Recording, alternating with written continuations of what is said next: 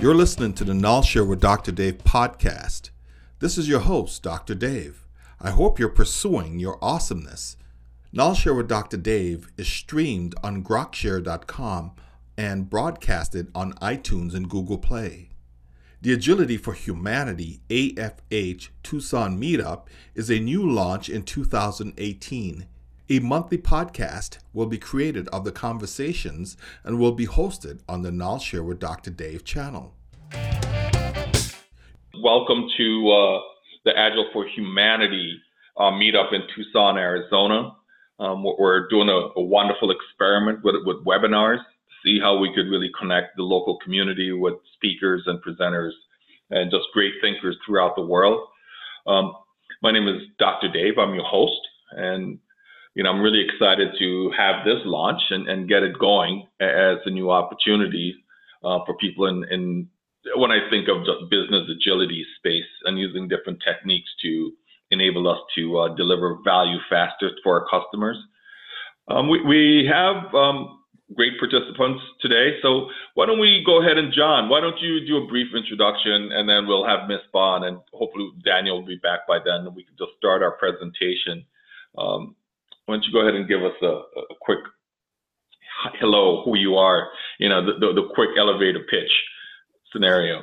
Sure. So I'm a, a, business coach and I work with uh, Fortune 500 companies to bring Agile into their organization.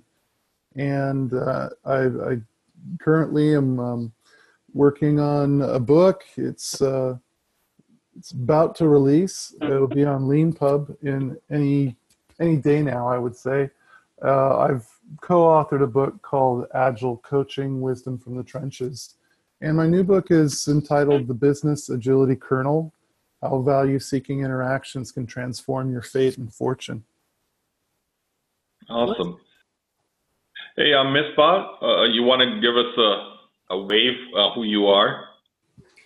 Yes, so my name is Misbah Chaudhry. I'm a, sen- uh, a senior lean agile coach uh, in um, Short Hills, New Jersey. I work for Dun & Bradstreet, and this webinar was recommended to our team by our VP. So here I am. Okay, great. Glad glad to have you, Misbah. Um, so I think Daniel is back, so which is awesome. Anything you want to give a pitch as to who you are? Can you hear me okay? Sure can. I can hear you now, yeah. Okay, great. Yeah. So my name is Daniel Mezick, and um, I've been coaching Agile for over 12 years now. Before that, I had a decades long career in software development and teaching software developers. So I think I'm probably taught over 70,000 software developers over about 25,000 hours of training. So that's a little bit about me. Um, I have two co-authored or authored published books on organizational change. One's called The Culture Game. Another is called The Open Space Agility Handbook. And the third, which publishes in the fourth quarter of 2018, is entitled Inviting Leadership Invitation Based Change in the New World of Work. I have um, I have four kids. Um, it's been fun. It's been a fun development project, and um, I'm happy to say they're all out of the house. So that's a little bit about me. Good. Uh, maybe you guys could uh, either drop the the, the the, the titles of your book and, and, their availability into the chat space, or send them to me via email so that um, I could put them up on the, the grokshare.com uh, website, which is where we do um, most of our podcasting.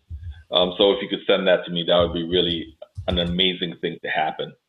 Um, so without further ado, I, am not going to spend a lot of time introducing myself. So I, I really want to just get involved, get going with the, the discussion, and and get Jon to start, you know, sharing his knowledge, and then we'll just have an open discussion um, as we need be. I think people should be able to just hop in and out and ask questions. And Jon, you could you know, meter that as needed. So why don't we just get started? So it's 1040 at this point in time, and we'll like to just get rolling with this. So Jon, um, the floor is yours, or the digital space is, your, is yours. Fantastic. Thank you very much. And In just a moment, my screen should start sharing. Uh, let me know when you see a transformation by invitation coming up. I could see it, Jon. Oh, perfect. Okay. So, uh, just to kick us off, the, the first thing that I wanted to do is uh, go ahead and uh, give a brief introduction, which we've already done verbally, as you can see. I've, I've got about 5,000 hours since 2010 coaching various teams and organizations through their agile transformation and working on a book. Um, I, I like to really use something called open space as a meeting format that iteratively helps enterprise go through an agile transformation. It's really a journey. And I'm also a trainer in that methodology, open space agility. It's actually not a methodology, more of a framework um, related to engagement, which we'll go into in more detail. And so, one of the things that I've experienced is that when we go through an agile transformation, sadly, many of those transformations were like a forced march affair, and it resulted in what I sometimes call transformation, which is not a good thing. And uh, what what happens is that there's disengagement and kind of dead, lifeless scrum happens. Even resentment crops up, and um, so I'm, this is more of a confession than a boast. And um, if this is something that anybody in the audience, as you're listening, maybe you, you might be in groups, um, that's resonating with you, you might not be free to actually you know, uh, chime in and say so. So I'm just going to introduce a few baseball signs you can sign to each other or sign to me. You can do a head, shoulders, head, shoulders tap with your hands or an elbow, elbow, ear tug, just to let everybody know that you want to know this has happened to you before some organization. And I'm going to let Daniel walk briefly through his uh, his background. Daniel, if you wanted to chime in, this is this is an opportunity. Yeah, thank you. I just uh, I unmuted. I just want to say um, I think I've already briefly introduced myself, and I've been um, uh, tragically deformed by decades of teaching software developers who have absolutely no tolerance for resume um, recitation. Um, so let's just say that if you want to know who I really am, you can find out. Let's we can just go on from there. That's okay with you. Wonderful. So, a question to think about is how good can it get with an agile approach? So, if you've you know liked working with an agile approach, um, not just as you know something that's in name only, um, why not use an agile approach to become agile as an organization? And an even wider question what does a great workplace feel like for the individuals working there? Well, first of all, you might say, well, uh, there's a genuine sense of control, there's a genuine mm-hmm. sense of progress, a sense of belonging, and most importantly, a genuine sense of purpose. Mm-hmm. Okay, so if that's not present in where you're working right mm-hmm. now, let's ask ourselves what's in the way of that? What are the points of tension for people who are responsible for actually making transformation happen? What are the difficult dilemmas that they're confronted with every single day? So somebody listening to this this webcast might be a CEO. And this is something that they might say to themselves. I'm willing to go all the way with software agility and business agility, but I know for a fact that many of my direct reports are invested in the status quo, even though they say they're bought in. And I just flashed very briefly the cone of uncertainty. As a director of engineering, of engineering, they might be saying, "Yeah, I'm totally, I totally understand how the cone of uncertainty works for new products, but no one else above me actually understands what that cone implies." And if they do, they view the cone as a kind of lame excuse for not delivering faster, cheaper, better. Is any of this resonating with folks who are listening? You can send yourselves baseball signs now. if you want to. And what about the agile transformation leaders? So if I'm an agile transfer lead, uh, agile transformation lead, agile is about learning and applying it, but learning comes in seconds, in the, the moment when crunch time comes, and it's always crunch time. And I'm the I'm the one responsible for success or failure of this transformation effort. Yet, I need literally everyone to help me pull it off, and some don't. I'm empowered to make this thing happen, yet it's our internal customers who are really in the driver's seat, and what they say is actually valuable to them changes constantly, like every single day. And how about product owners? So a product owner is in the position saying, the Scrum Guide says that everyone in the enterprise is supposed to respect my decisions. And they say they do, but they actually don't. I have all the responsibility, but without enough real authority to actually be successful. To build a great product, we absolutely depend on feedback from our stakeholders, yet we cannot get their commitment to routinely attend sprint reviews and demos. I'd just like to add here this is literally happening today with many of my clients. Like, we're talking dozens of teams who've had tens, possibly over 50 retros, very seldom attended by any stakeholders, anyone outside the Scrum team itself. That makes it very hard to get feedback. This landing. So let me ask a question, Jon. Yeah. Um, so, so what can we do to begin to bring about that change, right? Since we, you know, as a coach, I experience the same thing. So I'm just curious to see, mm-hmm. do we have a recommendation or guidance um, mm. to pull that off? Absolutely. Well, I can I can hop in and give a, a, a decent answer to that, Jon, if you say think it's okay. I think it is. Please do.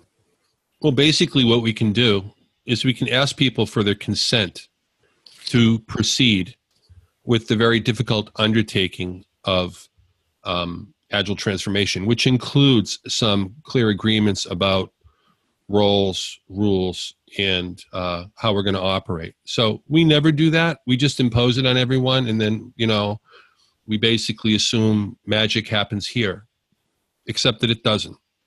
So if you want the magic, you've got to ask people for their consent, and inviting them is a great way to do that. And um, that's all I have to say.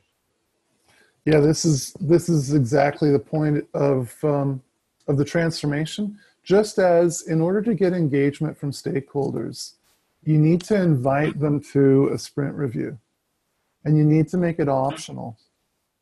By doing that, you show respect for their time, for what they have to say. And just because they don't show up one time or just because they say no, not saying, not making that like a sticking point that like they're wrong or they're saboteurs of the transformation or they're saboteurs of your of your product. Actually inviting people where saying no is okay with you. And then maybe another time invite again. So let me ask you this. So i mean in my experiences with, with large large transformation one thing we've tried to do was use um, kind of like high fidelity tools, much like Zoom, and where we have an opportunity for people who may be on the road or, or have other conflicts, mm-hmm. um, give them an opportunity to. I know it's not real time feedback, but it gives them an opportunity to go back and and review. Um, and that's part of the consensus process too. Is really asking that question: Is that also an alternative where they could review um, the actual activities that took place and be able to give feedback. It's a delayed feedback, but it's still feedback nonetheless. And I know it's not optimal as, as in, in terms of our practice, but I'm just putting that out there as a thought for, for us to just munch on or pull our ears or give us another baseball sign. Yeah, you know, um, when when people are presented with a choice, they tend to engage a lot stronger.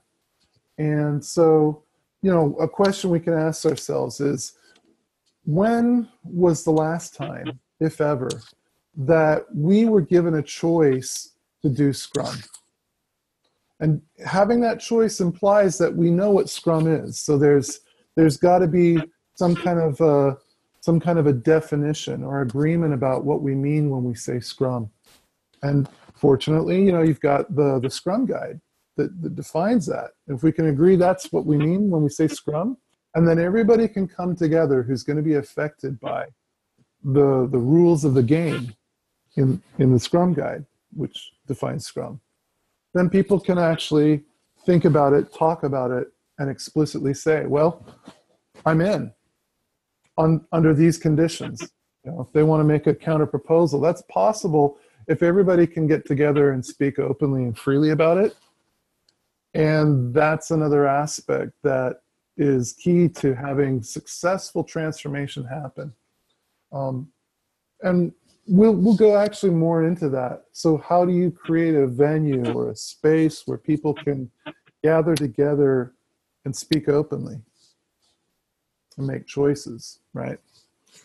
There is a way. So, let's let's jump through a few more. Um, there's project matters, uh, project managers. They get affected by Scrum. They have concerns. Scrum masters also they have their dilemmas. And then I've got a kind of an awkward exercise that we could do. Um, putting it out to the people that are that are in the webinar or watching ask yourself if if you've ever been invited to an open all hands meeting to discuss and plan the agile change with everyone who cares. And this is not uh, does not include any closed door meetings with just the executives or the higher ups anybody who's been to one of those you've been invited optionally to attend something like that Nope. It's either in or out. Yeah. yeah. And that's that's been my general experience as well. Is that we're we're basically either in the higher ups, so we, we decide how it's going to happen. We try to be clairvoyant and make predictions about what'll work. And um, if we're not inside those those higher ups, then it gets rolled out onto us and that's maybe not what we actually want or expected or enjoy. And there's there's a certain way that people react to things like that. And it might not be what was intended with an agile transformation. So let's look at how we can achieve a genuine and lasting agile transformation or transition. Peter block who's the author of a book called community the structure of belonging which you can find online and and download and read. Uh, it's, it's quite succinct. Uh, he said, transformation occurs through choice, not mandate. Invitation is the call to create an alternative future. What is the invitation we can make to support people? And then Martin Fowler, who's a signatory of the Agile Manifesto itself, said imposing an agile process from the outside strips the team of the self determination which is at the heart of agile thinking. So it's kind of an oxymoron to say imposed agile transformation. Martin also said imposing agile methods introduces a conflict with the values and principles that underlie agile methods. So here's some key things to address in, hmm. a, in an agile transformation, or any kind of transformation for that matter. Authority distribution, hmm. agreements, experiments, self-management, and inviting. So if we look at agile software development and ask, what is it? We know from the values in the manifesto, it's individuals and interactions over processes and tools. We build projects around motivated individuals. We give them the environment and support they need and trust them. Here's some impediments that come up. Those worries and concerns that I opened with from managers, architects, executives, even the team members themselves. Those impediments and worries come because if your agile is going to stick, then the way that authority is distributed is going to have to change. And that's very triggering to a lot of people because they start asking themselves, is this going to affect my authority? Am I not going to be able to tell people what to do anymore? And how am I to add value once that authority is either taken away or distrib- distributed partially or temporarily or completely and permanently? These are questions that need to be answered. So let's take a case in point. Let's consider Scrum. Scrum is actually an authority distribution schema. It's very clearly defined in the Scrum Guide. And like I said, it's triggering. And it's triggering not just for those who have traditionally had all or most of the authority, but everyone really in relationship to that authority.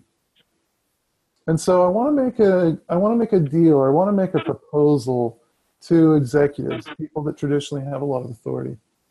What I'm proposing is that by giving up one unit of authority, you get hundreds of units of all out employee engagement. And isn't that a good deal? We're not saying divest yourself entirely. We're saying give up one unit for a massive return on that investment. Practice it, try it, and start out small with it. What do I really mean by authority? Well, the right to do work is what I mean here. Making decisions that affect the group is the most important kind of work. So deciding is engaging. And while being subject to those decisions may or may not be, deciding pulls people in. So here's a model you can think of authority through. The dominant influence on your company culture is how authority is distributed, and that affects the rules and policies of the organization, which affects the communication paths and flow, which affects the culture. After all, individuals and interactions are what comprises the culture in this way.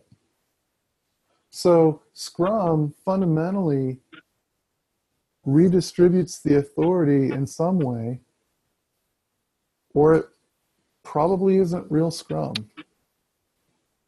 What do you all think about that? I made a claim. Interesting uh, proposition there, Jon. Mm-hmm. Is it is it triggering for you? Does it does it seem somewhat unsettling?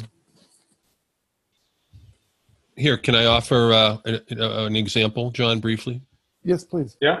All right, Jon. Let's say I work for you, and uh, let's say I'm gonna Dave's at the same level as you, and he's in another organization, and I'm, i want to say something to him, and I discuss it with you, right? Mm-hmm. Here's what you tell me in a in an organization that has a strict hierarchy. Don't go around me, Dan. Don't mm-hmm. go around me. Whatever you say to Dave, I need to know ahead of time exactly what it's going to be. So here we can see how the way authority is distributed throttles and regulates the communication paths and flow. So there's an example of what this diagram is representing. And now I hand it back to you, Jon. Thanks. So, so can we say that the trigger for that type of behavior is often fear of, of what may happen? I think so. And, well, and that that fear is is actually throttling your culture, right? So I'm afraid to talk to Dave until I talk to Jon first, because Jon pretty much told me, Dan, uh, I got you by the performance review, and you don't want to go around me. So please don't do that. See what I mean? Oh, of, of course, certainly. Yep. And I think a, a good uh, real life example would be um, an email that Elon Musk sent out to everyone in his organization about a year and a half ago. It was published um, in an online article. And it basically went something like this. Um, when it comes to the quality of our product. And in this case, um, we know Elon Musk. Uh, he he makes both rockets and um, electric cars. Um, and he wasn't he wasn't it wasn't an easy path, especially with the rockets. Um, when someone has a concern about quality, I'm authorizing you now to speak directly and immediately with anyone who you think should be concerned, could be concerned, or might be able to help you. And that means that you do not have to go up and back down the chain of command. Anyone in my organization who is requiring their direct reports or anyone inside of their sub-organization to go through them will be subject to immediate termination from my organization. I can imagine that that would be an extremely triggering communication from Elon Musk because it's it's it's it's in the absolute. It's not an experiment. You know, they didn't ease up to that. It was a monolithic decree. And so there could have been cultural repercussions for that. I don't know. I, am not inside of any of Elon Musk's organizations, but it certainly is some very clear signaling from the leader, right? Saying, um, I don't want to have the uh, structure of my organization and the distribution of authority impede any of the communication paths. Um, that may or may not be possible. I guess time will tell. But that's that's sure. one example of how it actually uh, played out uh, in real life. Thank you. Yep. So let's continue down this this thread uh, and, and wrap up on the authority piece. So we know that authority is a social thing. It's actually conferred by others on people. So by by being compliant with authority, you're you, or, or being compliant with what someone says or directs, you're giving authority to that person, or sometimes by doing nothing, by not interfering with what somebody is uh, saying or doing that's affecting others, you are giving them authority. And then how decisions are made that affect the group is the authority distribution. And it does drive communication and culture. If an external authority makes all the decisions, there is a huge risk of disengagement. Something to consider. And so, then in summary, redistributing authority is difficult. People are deeply invested in the current schema. And if you do not change it, your transformation is dead on arrival. It will be transformation in hope and name only. So, an exercise that we could do in like two minutes is to explain an impediment to Scrum to a neighbor we pair up and your experience at work, at work right now and identify how the authority uh, relates to the root cause. So let's take let's take a minute maybe to do that, or we can cut it out of the uh, the webinar if we want to maintain our anonymity. Well, I mean, or we could just have a dialogue, you know, around it, right? I mm-hmm. mean, if Ms. Ba wants to um, jump in, I'm not calling you out, but I'm just making it an option. Um, if, if, we want to talk about that and, and, give an example of what that experience is is, is like. Um, I mean, and I could just kick it off and it says that you know, even though I've had lots of um, authority to do many things, oftentimes trying to bring about agility into other business units, uh, you know, have been met with resistance, you know, by leaders that, you know, I have, or my direct managers or, or leaders at that time. Oh, no, no, we, we don't want you investing your time with, with those people um, at this point in time, but where you could see that they're requesting um, the, the support to, to learn this new way of doing work And oftentimes, you know, people are siloing and say, no, I, you know, Agile only belongs to us. Mm-hmm. Agile doesn't belong to uh, a non-IT group, mm-hmm. uh, for example. So it's it's that that level of, of impediment where you know uh, uh the authority itself is blocking um, the actual spread of, of agility as a practice throughout the organization, which is quite unfortunate. Mm-hmm. You know when you run into that, and it's frustrating because it's really important that even if it's just an introduction, um, it, it, makes it hard where people want to manage your time, right? Yeah. and, and, manage your out, output, you know, and, and the outcomes that could happen from you just being open and sharing Scrum as a practice, you know, to other de- on other non IT departments per se. Dave. Yeah. I want to just make a brief comment here when we start agile adoptions, whether they're business agility adoptions or software adoptions, here's what doesn't happen. We don't get agreements up front on essential terms and essential rules. So, for example, we don't get agreement, we don't discuss in an open forum uh, what the definition of agile is, or what the definition of scrum is, or what the definition of kanban is. So, once the transformation, quote unquote, gets started, we're doing all of this negotiating about terms you know while we're in flight. This is a serious error. It needs to be handled up front before we take off from the from the uh, runway.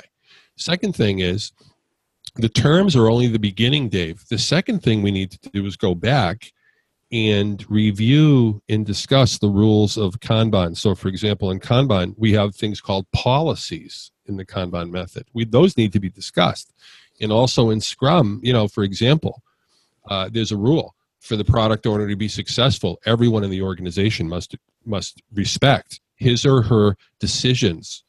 Okay, so um, a quick show of hands at conferences where I keynote shows that less than 10% of groups as large as 800 hold their hand up when they're asked the question on a scale of 1 to 10, where 10 is perfect, where does your organization stand on this rule of Scrum like when I ask them who's got a six or higher, 10% of the people are raising their hands, Dave. So what's going on here is there there's we're not getting agreement up front on the rules of the game so people cannot be held accountable to those rules. So is it any surprise that high authorized individuals, managers, directors, and, and higher uh, routinely violate the rules of Scrum when they never agreed? And now I'll, I'll give it back to Jon. Super, thanks. And you know, this is a discussion I, I think is is very valuable, um, and I, I suggest maybe you know uh, at a later time we can go into more you know detail or, or specifics, but definitely worth thinking about. And so next, I'd like to start talking about invitation. Invitation prompts decision making and sets up a sort of micro authorization. And here's another model to, to consider the stack, the results stack that comes with great invitations. So there's receiving the invitation, there's decision making, employees become more engaged, and then self managed. And then there's this newfound capacity to respond to change that might not have been there before. And then because of that newfound capacity to respond to change, you get great results and outcomes for the customer and for the business. This is the why of agile transformation. Without those results, why bother? So, what goes into an invitation? Every well formed invitation contains clear goals, clear constraints and boundaries, clearly described ways to experience feedback and progress, and an opt in to participation. So, if we look at like a schematic of how that flows, the sender defines and sends an invitation. So, this is where we're getting our definition maybe of what is this about? I use these words, what do they mean? Then, as a recipient, you receive the invitation, you study and consider that invite, there's a normal delay that occurs as you're processing it, forming forming your your response, and then you reply, possibly by a specific date that's in the invitation. And it could be a yes, a no, or a maybe in response. And then when the sender gets that, res- that reply, they act accordingly. So it's a pretty natural thing. We have experience with this in our private lives. We have experience, hopefully, with this in our professional lives. It's very straightforward, explicit, and respectful. So, some key points. The invitation puts the receiver in charge of what happens next. So, you have that sense of control over what's going to happen to you because you received an invitation. You're, you're in the driver's seat for you. Then the invitation, as I said, it's respectful.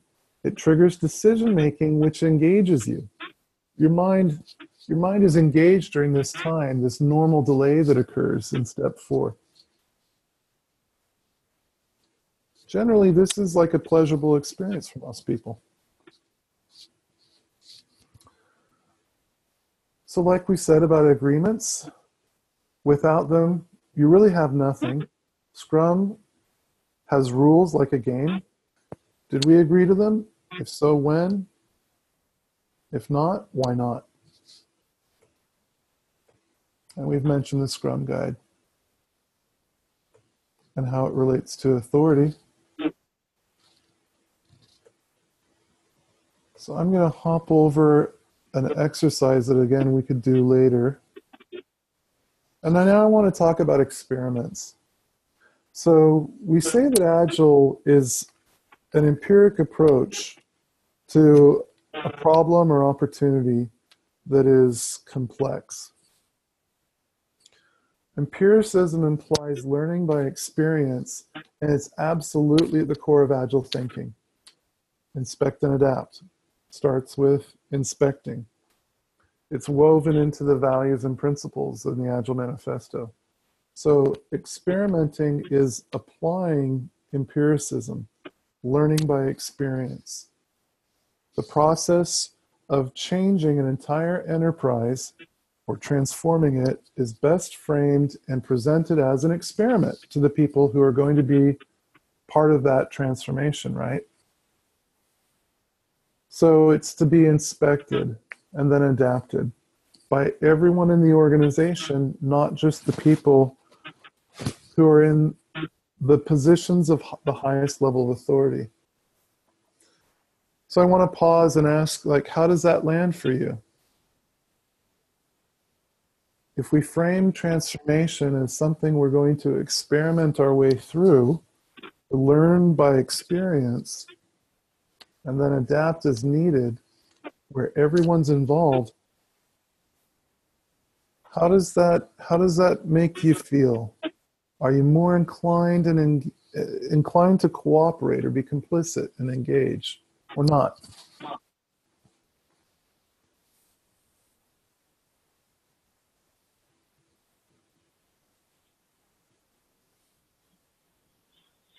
Nobody has to reply here. It's an invitation to, to respond. We'll keep thinking. And then there's another, we could call this a thought experiment. Albert Einstein was very fond of these. This is how he did some of his most valuable work. Ask yourself Is the implementation of Agile practices at my company an experiment to be inspected by everyone? Or is it a highly prescriptive directive from higher ups to adopt specific practices? How's it happening for you? And if you want to, you can tell that story. You can wait for later and tell it privately to others. Or keep it to yourself. The choice is yours.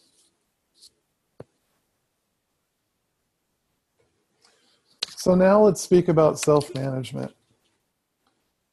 By self management, I'm talking about self organization, and self management is largely the management of decision making.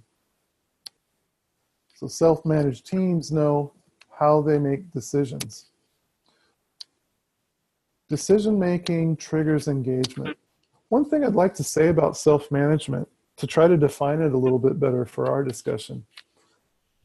When I say self management, I don't mean that everyone is an island and they get to do whatever they want to do. There's this principle of guardrails. Guardrails are for our own protection and for our alignment if we want to. So, one way of inside of Scrum aligning with self management and guardrails is to say the dev team gets to decide everything about the how a product is going to be created. That how is within guardrails, where the what we're going to create is mostly decided by the product owner with some consultation with stakeholders and the dev team. But those guardrails exist. The why is usually reserved for the founder of the company, the executive leadership, the business owner. They, they define the why through a corporate vision or strategy. So there's, there's clearly some structure here. This is not like some sort of tyranny of structurelessness where everything is anarchy. There are guardrails inside of self management. So, how does that land with you?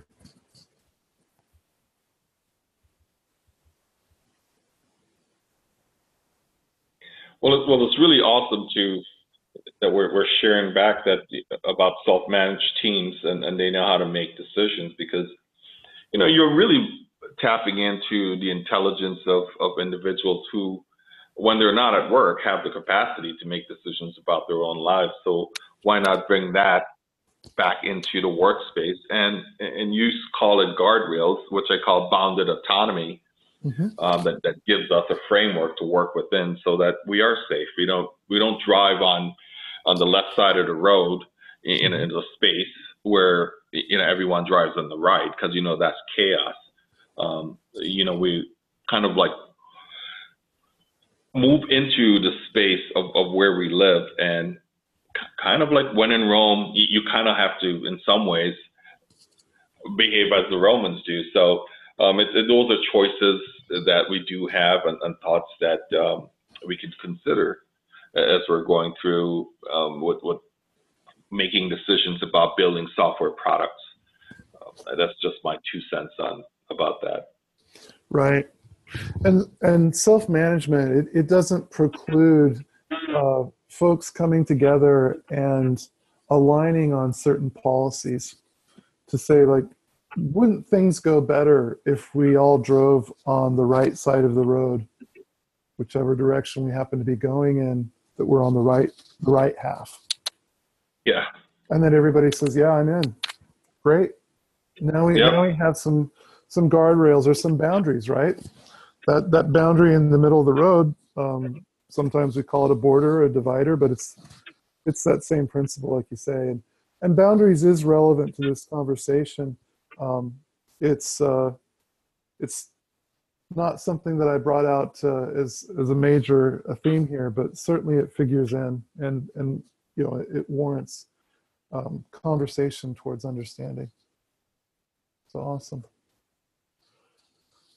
Here's something to consider: is by making meetings optional, or by making it okay to opt out of a meeting, engagement goes up, and engagement is everything, as we've said. Deciding is very engaging. So folks can actually decide.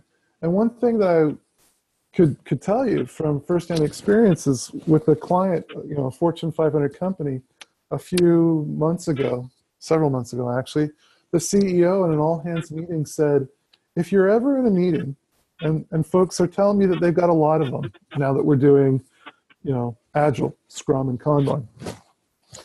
If you're ever in a meeting where you're not contributing, then I give you permission or I authorize you to go someplace better. He actually said that. Without my prompting, it just made sense. and maybe he was influenced by you know agility but the point is that we're all we're all sentient beings. We all know what the vision for the organization is. In any given moment we can know whether we're working in service to that mission or not. And so maybe the best choice is to opt out of a meeting mid meeting and if we can agree that that's, that's going to be a policy, that's a norm, no offense needs to be taken. So it is actually at play in large organizations, authorized from the very top. So inviting is a leadership art for all of the reasons that we see on the screen. And when we have uninviting leaders, they really don't help self management take hold, and it doesn't help transformation actually occur in the organization. So, invitation is this trigger to decision making, which we want to encourage. So, one thing that I want to just sort of put in your mind to consider doing right after this presentation, um, possibly Monday morning if you have time, in your mind, think of a thought leader. Name a thought leader who you respect and enjoy in the Agile space. Find their email or PM them on Facebook or LinkedIn or Twitter, asking them, where do you stand on the issue of forcing frameworks and practices on teams? When is it okay to do this? And then they may not respond for a while. Maybe they're thinking. But after three days, maybe go ahead and ask them again. And then share your experience with the rest of us. We're all we're all interested in in you know how invitation as opposed to mandate might figure into an agile transformation or any transformation or not. Some other things that we could do. If you're an executive leader, try going first try working in an agile way yourself with your team, creating a backlog, daily meetings, an iteration demo. If you want to call it a sprint, have a sprint review. Another thing an executive leader could do is frame your enterprise agile as an ongoing experiment. So it has a beginning, middle, and end. There's an inspection of the results of the experiment in the end. We can as an entire organization learn and adapt at the end. And this will reduce triggering that leads to resistance, which absolutely kills transformations at the organizational level. Third thing you could do as an executive leader work with the willing. What do I mean by the willing? Well, the willing are what your pilot was made of. So they're the people that opt into the meetings about the agile transformation. Self management is what scales, not your framework. Scrum, Scrum. People say Scrum scales. Um, no, actually, self management is what's scaling there. Invitation creates a decision point and engagement and success for the whole organization. So try focusing on the people that have identified themselves as willing to engage in that experiment. And that circle of willing will grow. Fourth thing that a leader could do is start and end enterprise wide iterations of experimental change with all hands meetings that are 100% optional to attend. And one way of describing that is open space. So both David and I are going to be kicking off uh, an open space event open to the community, the public in general, in Tucson in 2019. That's what I mean by open space, open space technology. So there would be an enterprise wide iteration and inspection of the process, not the product, where implement agile in an agile way is the theme and you, you iterate, inspect, learn, and adapt This will reduce the cost of the transformation and it will reduce the, the risk, the risk of not succeeding. You'll get rapid feedback. You'll tap the collective intelligence, collective wisdom that Dave, Dr. Dave referred to earlier, and you'll get more engagement from the folks who are affected, namely the employees. Huge cost savings. Lets you perform a reality check.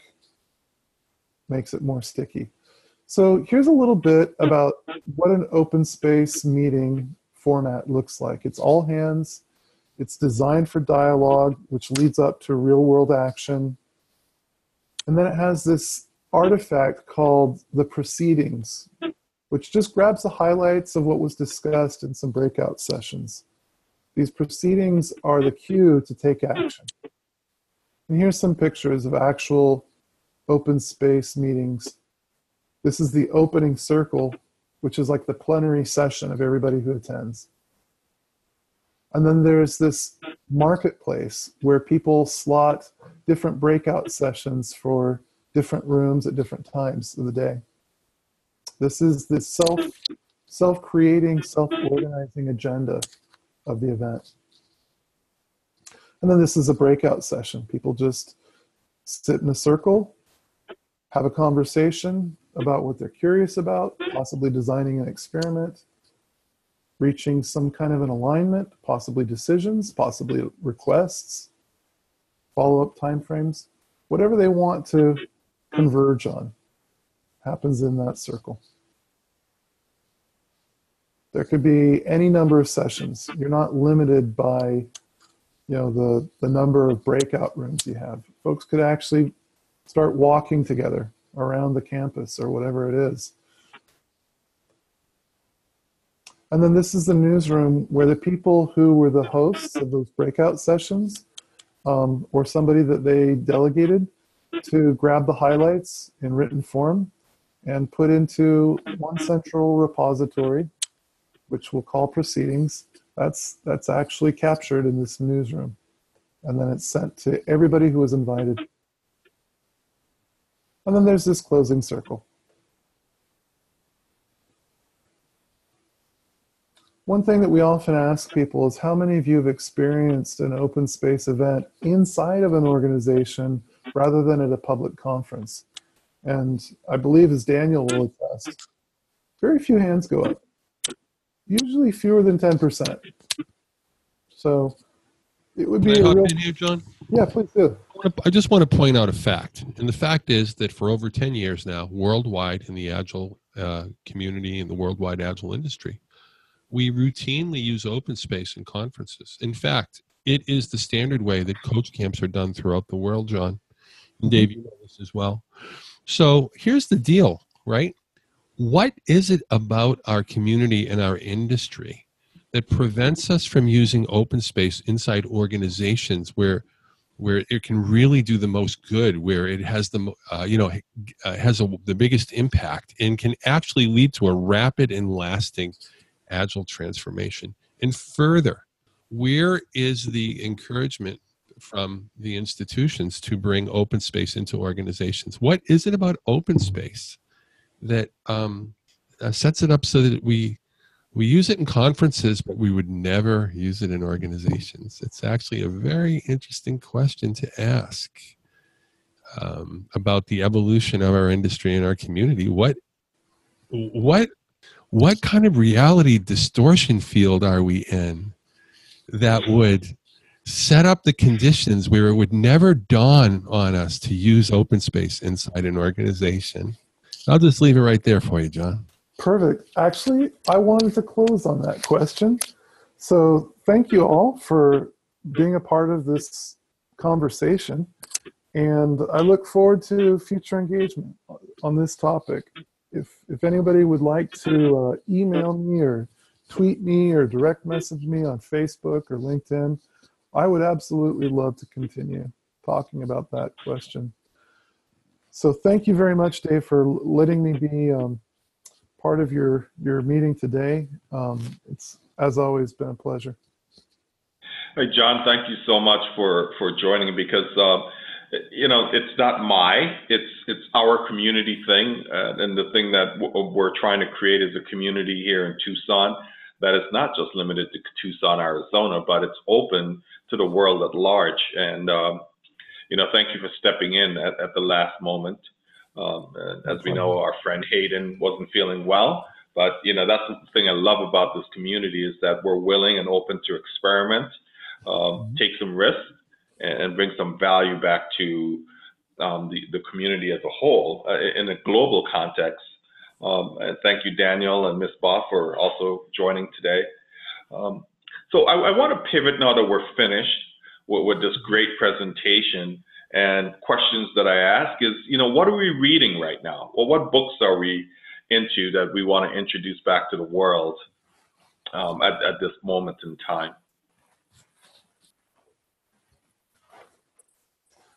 So I'm actually. Oh, uh, go ahead, Jon, and then I'll go. Yeah, I'm I'm I'm reaching for the book. It's yeah. buried in a in a backpack, but I I do carry it with me. So I've got uh, Scrum: A Pocket Guide, a Smart Travel Companion by Gunther Verheyen. Scrum Insights for Practitioners, Scrum Guide Companion by Hiren Doshi. And Challenging Coaching, Going Beyond Traditional Coaching to Face the Facts by John Blakey and Ian Day. Okay, and if I may, it's, uh, you complete on that, Jon? I am, thank you.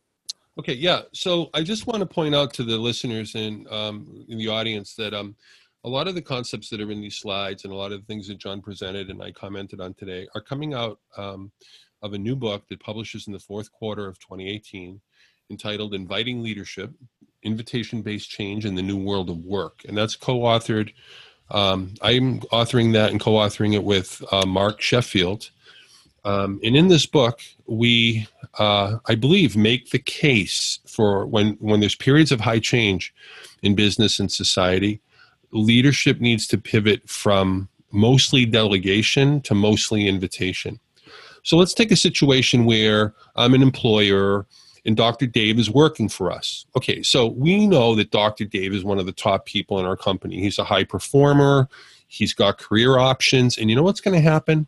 If he smells any kind of um, aroma of BS in the air, Dr. Dave is going to loiter by the exits with all the other excellent people and they are going to go to competitors. So we are going to have a double barreled negative happen when Dr. Dave and everyone like him not only loiters by the exits, but literally vacates the building to go enliven and bring spirit to our competitors.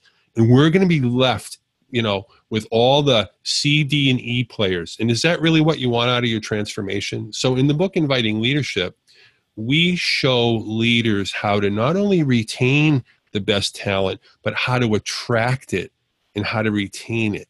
Okay, because these agile adoptions, we're going to lose people. And the real question is are we going to lose our best people or other kinds of people? So if there's going to be some kind of attrition, if there's going to be some kind of rotation, we want all the C, D, and E players to to loiter by the exits, not the A players like Dr. Dave. So you can go to the website invitingleadershipbook.com where you can learn about the book and you can also pre-order the book which um, publishes in december. And i'm especially thankful to dr dave and to Jon for bringing these concepts to the attention of the widest possible audience to, uh, through this podcast. So thanks to both of you. Uh, thank you so much. Um, and, and the other thing is that I would like to uh, bring about is, and oh, just discuss it briefly, is, you know, what are we attending next? And, and I could bring up, and I'll, if there's anything that's happening within the next 30 days, if there's anything we would like to share, um, what, what, what event that we will attend next? Hmm, the next event. I'm going to be uh, yeah, this this uh, coming up Saturday and Sunday, um, I'm going to be in Ann Arbor, and I believe that that is Agile Coach Camp US. Yeah, mistaken. Yeah, and um, it's going to be it's going to be a great event. If it hasn't already sold out, I, I would encourage anybody um, to take that week and invest in yourself. Um, Harold Shinsato uh, will be there. Uh, I will be there. Several other agile coaches, I believe, from Southern California, Southern California, will be flying out, and I'll most likely be um, making a session uh, to talk about engagement and invitation and leadership. So that's that's where I'm headed next. Just one week. Nice. And so, if there's nothing else, I'd just like to remind everyone that um, the Agile for Humanity Tucson meetup, online and face to face, on premise, um, our, our, next session would be October 22nd on a Saturday. And I, I will be presenting my first ICO, which is an initial coin offering. We're talking about Bitcoin, blockchain, and how do you bring that to market um, using lean thinking and, and agility as, as a practice. Um, and so hopefully you will have a lot, have others, and, and especially this group. This has been a great group um, to hang out with today on Saturday. Um, and with closing, I'd just like to say thank you to um, the Agile Alliance for their sponsorship of the webinar and our meetup accounts, and also for knolshare.org for you know the meeting space, for snacks, and and also just thank you to Jon and, and Needle for stepping in, and also Daniel Mezick for for also bringing a great knowledge of open space agility, and Misbah. Um, I'll just like to thank you also for joining this event. And, and with that, um, I will close and say I wish you guys a, a great remaining weekend time that you have. And I hope you're doing something fun. Um, and we'll speak again soon. If is there anything else anyone would like to offer before we close? Thank you very much. Thank you.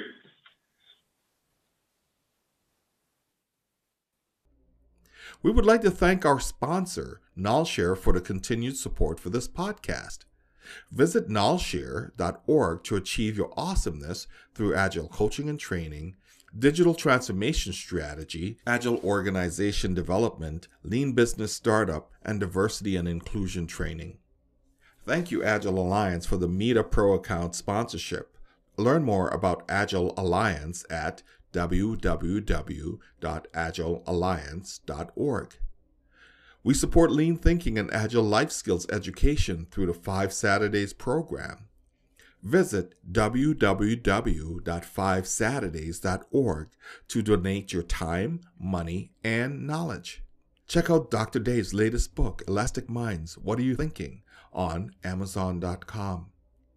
You will also find his book, Transforming Your Leadership Character The Lean Thinking and Agility Way, on Amazon.com. Look for the KnolShare with Dr. Dave podcast on iTunes and Google Play. The KnolShare with Dr. Dave podcast is streamed on grokshare.com. If you have questions for Dr. Dave, reach out on Twitter at Dr. Cornelius Info or at KnolShare.